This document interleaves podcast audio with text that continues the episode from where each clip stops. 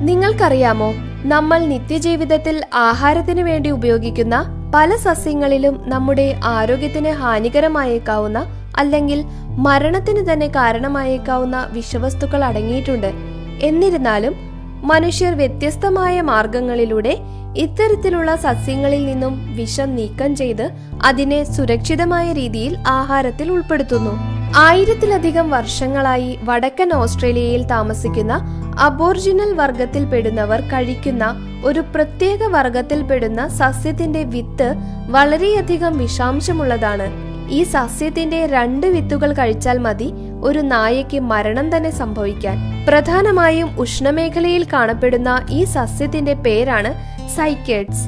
ഈ സസ്യത്തിന്റെ വിത്തുകളിൽ സൈക്കാസിൻ എന്ന പേരുള്ള വിഷം നിറഞ്ഞിരിക്കുന്നു. അതായത് ഈ വിഷം നമ്മുടെ ശരീരത്തിൽ പ്രവേശിച്ചു കഴിഞ്ഞാൽ അത് പ്രധാനമായും നമ്മുടെ കുടലിലുള്ള ബാക്ടീരിയയുമായി പ്രവർത്തിച്ച് മെതലോക്സി മെഥനോൾ എന്ന ഒരു വിഷവസ്തു ഉണ്ടാകുന്നതിന് കാരണമാകുന്നു. ഇത് പ്രധാനമായും ഹെപ്പാറ്റിക് പോർട്ടൽ വെയിൻ അതായത് നമ്മുടെ ശരീരത്തിലെ സ്പ്ലീനിനെയും കുടലുകളെയും കരളുമായി ബന്ധിപ്പിക്കുന്ന ധമനികളിൽ പ്രവേശിച്ച് അത് കരളിലെ കോശങ്ങളെ നശിപ്പിച്ചു കളയുന്നു.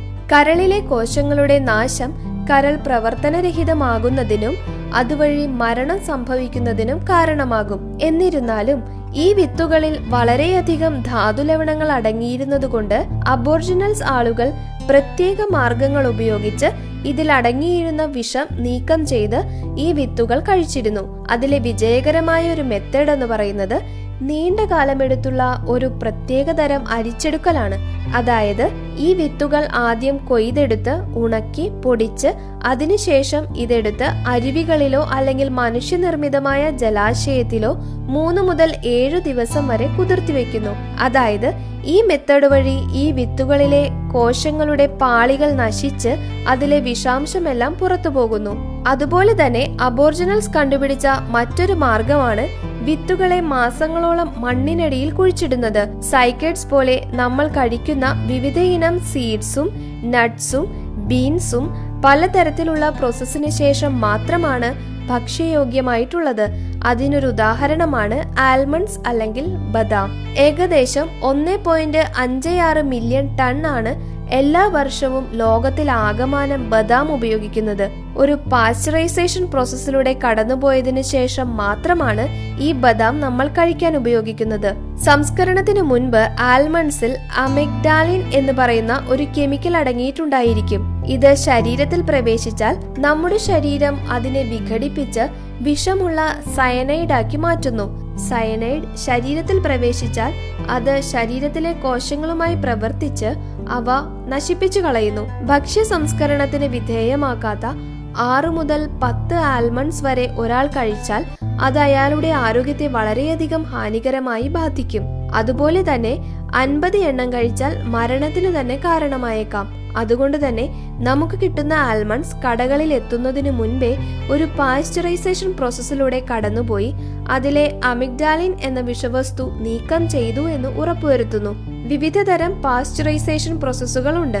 ഓരോ ബാച്ച് ആൽമണ്ട്സും സ്റ്റീം ഉപയോഗിച്ച് ചൂടാക്കിയോ കെമിക്കൽ പ്രോസസ് വഴിയോ അല്ലെങ്കിൽ റോസ്റ്റ് ചെയ്തോ പാസ്ചറൈസേഷൻ പ്രോസസ്സിന് വിധേയമാക്കുന്നു. ഇനി ഇതുപോലെ വിഷാംശം അടങ്ങിയിരിക്കുന്ന കുറച്ച് പച്ചക്കറികളെയും പഴങ്ങളെയും നമുക്ക് പരിചയപ്പെടാം. ഒന്നാമതായി കിഡ്നി ബീൻസ്. ഉണങ്ങിയ ബീൻസ് ആയ കിഡ്നി ബീൻസ് സോയാ ബീൻസ് എന്നിവയിൽ വിഷാംശം അടങ്ങിയിട്ടുണ്ട് അതായത് പാചകം ചെയ്യാത്ത കിഡ്നി ബീൻസിൽ അടങ്ങിയിട്ടുള്ള ഒരു വസ്തുവാണ് ഫൈറ്റോ ഹൈമാഗ്ലിറ്റിനിൻ അഥവാ പി എച്ച് എ. ഇത് യഥാർത്ഥത്തിൽ ലാക്ടിൻ എന്നറിയപ്പെടുന്ന ഒരു തരം പ്രോട്ടീനാണ്. ലാക്ടിൻ നമ്മുടെ ശരീരത്തിന് അത്യാവശ്യമായ ഒന്നാണെങ്കിൽ കൂടി പി എച്ച് എ പോലുള്ളവ അധികമായാൽ അത് വിഷമയമാകാൻ കാരണമാകും. പി എച്ച് എ മൂലമുള്ള പോയിസണിങ്ങിന്റെ ലക്ഷണമാണ് വയറിളക്കവും ഛർദിയും. എന്നിരുന്നാലും മൂന്ന് മുതൽ നാല് മണിക്കൂറിനുള്ളിൽ ഇതിന്റെ എഫക്റ്റ് ഇല്ലാതെയാകും. സാധാരണയായി ഏകദേശം അഞ്ചു മണിക്കൂർ ഈ ബീൻസ് വെള്ളത്തിൽ കുതിർത്തി വെച്ച് മുപ്പത് മിനിറ്റോളം പാചകം ചെയ്തു കഴിഞ്ഞാൽ ഇതിൽ നിന്നും വിഷാംശം പുറന്തള്ളും. രണ്ടാമതായി ചെറീസ് മധ്യഭാഗത്ത് കുരുവുള്ള മിക്ക പഴങ്ങളിലെയും ഈ കുരുവിൽ വിഷാംശം അടങ്ങിയിട്ടുണ്ട്. അതായത് സ്റ്റോണി ഫ്രൂട്ട്സ് അല്ലെങ്കിൽ ഡ്രൂപ്സ് എന്നറിയപ്പെടുന്ന പഴങ്ങളാണ് ചെറീസും പീച്ചസും ഈ പഴങ്ങളുടെ മധ്യഭാഗത്തായി സ്ഥിതി ചെയ്യുന്ന കുരുവിൽ അമിഗ്ഡാലിൻ എന്ന വസ്തു അടങ്ങിയിരിക്കുന്നു. ഇത് ശരീരത്തിൽ പ്രവേശിച്ചു കഴിഞ്ഞാൽ നമ്മുടെ ശരീരം ഇതിനെ സയനൈഡ് ആക്കി മാറ്റുന്നു. ഏകദേശം ഇരുന്നൂറ് ചെറികളുടെ കുരുക്കൾ എടുക്കുകയാണെങ്കിൽ അതിൽ ഏകദേശം നൂറ്റി പതിനേഴ് മില്ലിഗ്രാം സയനൈഡ് ഉണ്ടായിരിക്കും. ഒരാളുടെ മരണത്തിന് കാരണമാകാൻ ഏകദേശം പോയിന്റ് അഞ്ച് മില്ലിഗ്രാം മുതൽ മൂന്ന് മില്ലിഗ്രാം വരെ സയനൈഡ് അയാളുടെ ഒരു കിലോഗ്രാം ശരീരഭാഗത്തിന് അനുസൃതമായി മതി. മൂന്നാമതായി പൊട്ടറ്റോസ്. നിങ്ങൾക്കറിയാമോ നമ്മുടെ ആഹാരത്തിലെ ഒഴിച്ചുകൂടാനാകാത്ത ഒരു വസ്തുവായ ഉരുളക്കിഴങ്ങിന്റെ ഇലകളിലും തണ്ടുകളിലും സൊളാമൈൻ ചാക്കോണിൻ എന്ന പേരുള്ള രണ്ട് വിഷവസ്തുക്കൾ അടങ്ങിയിട്ടുണ്ട്. ഈ വിഷവസ്തുക്കൾ ഉള്ളിൽ ചെന്നാൽ വയറിളക്കം വയറുവേദന ഛർദി മുതലായവയ്ക്ക് കാരണമാകും.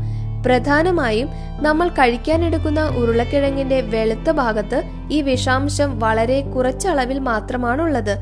പാചകം ചെയ്ത് കഴിയുമ്പോൾ സോളമൈനിന്റെയും ചാക്കോനിന്റെയും അംശം ഇതിൽ നിന്നും നീക്കം ചെയ്യപ്പെടുന്നു. നാലാമതായി റുബർബ് അല്ലെങ്കിൽ ഗാർഡൻ റുബർബ്. മാംസളമായ ഭക്ഷ്യയോഗ്യമായ തണ്ടുകളാണ് റുബർബ്. ഉരുളക്കിഴങ്ങ് പോലെ തന്നെ റുബർബിന്റെ ഇലകളിലും ഒരിനം വിഷവസ്തു അടങ്ങിയിരിക്കുന്നു.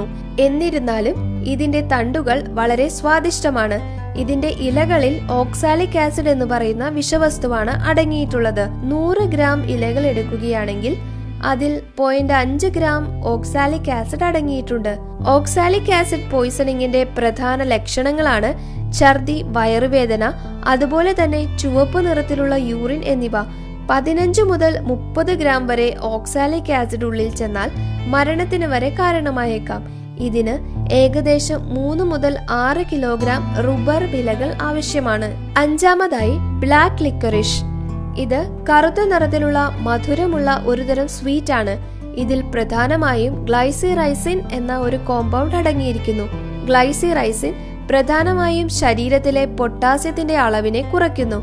അത് ഉയർന്ന രക്തസമ്മർദ്ദത്തിനും ഹൃദയമിടിപ്പിന്റെ താളം തെറ്റുന്നതിനും കാരണമാകുന്നു. അതുപോലെ തന്നെ ഏകദേശം അൻപത്തിയേഴ് ഗ്രാം ബ്ലാക്ക് ലിക്വറിസ് ഒരു ദിവസം വച്ച് രണ്ടാഴ്ച കഴിക്കുന്നത് ഹാർട്ട് പ്രോബ്ലംസിന് കാരണമാകാം.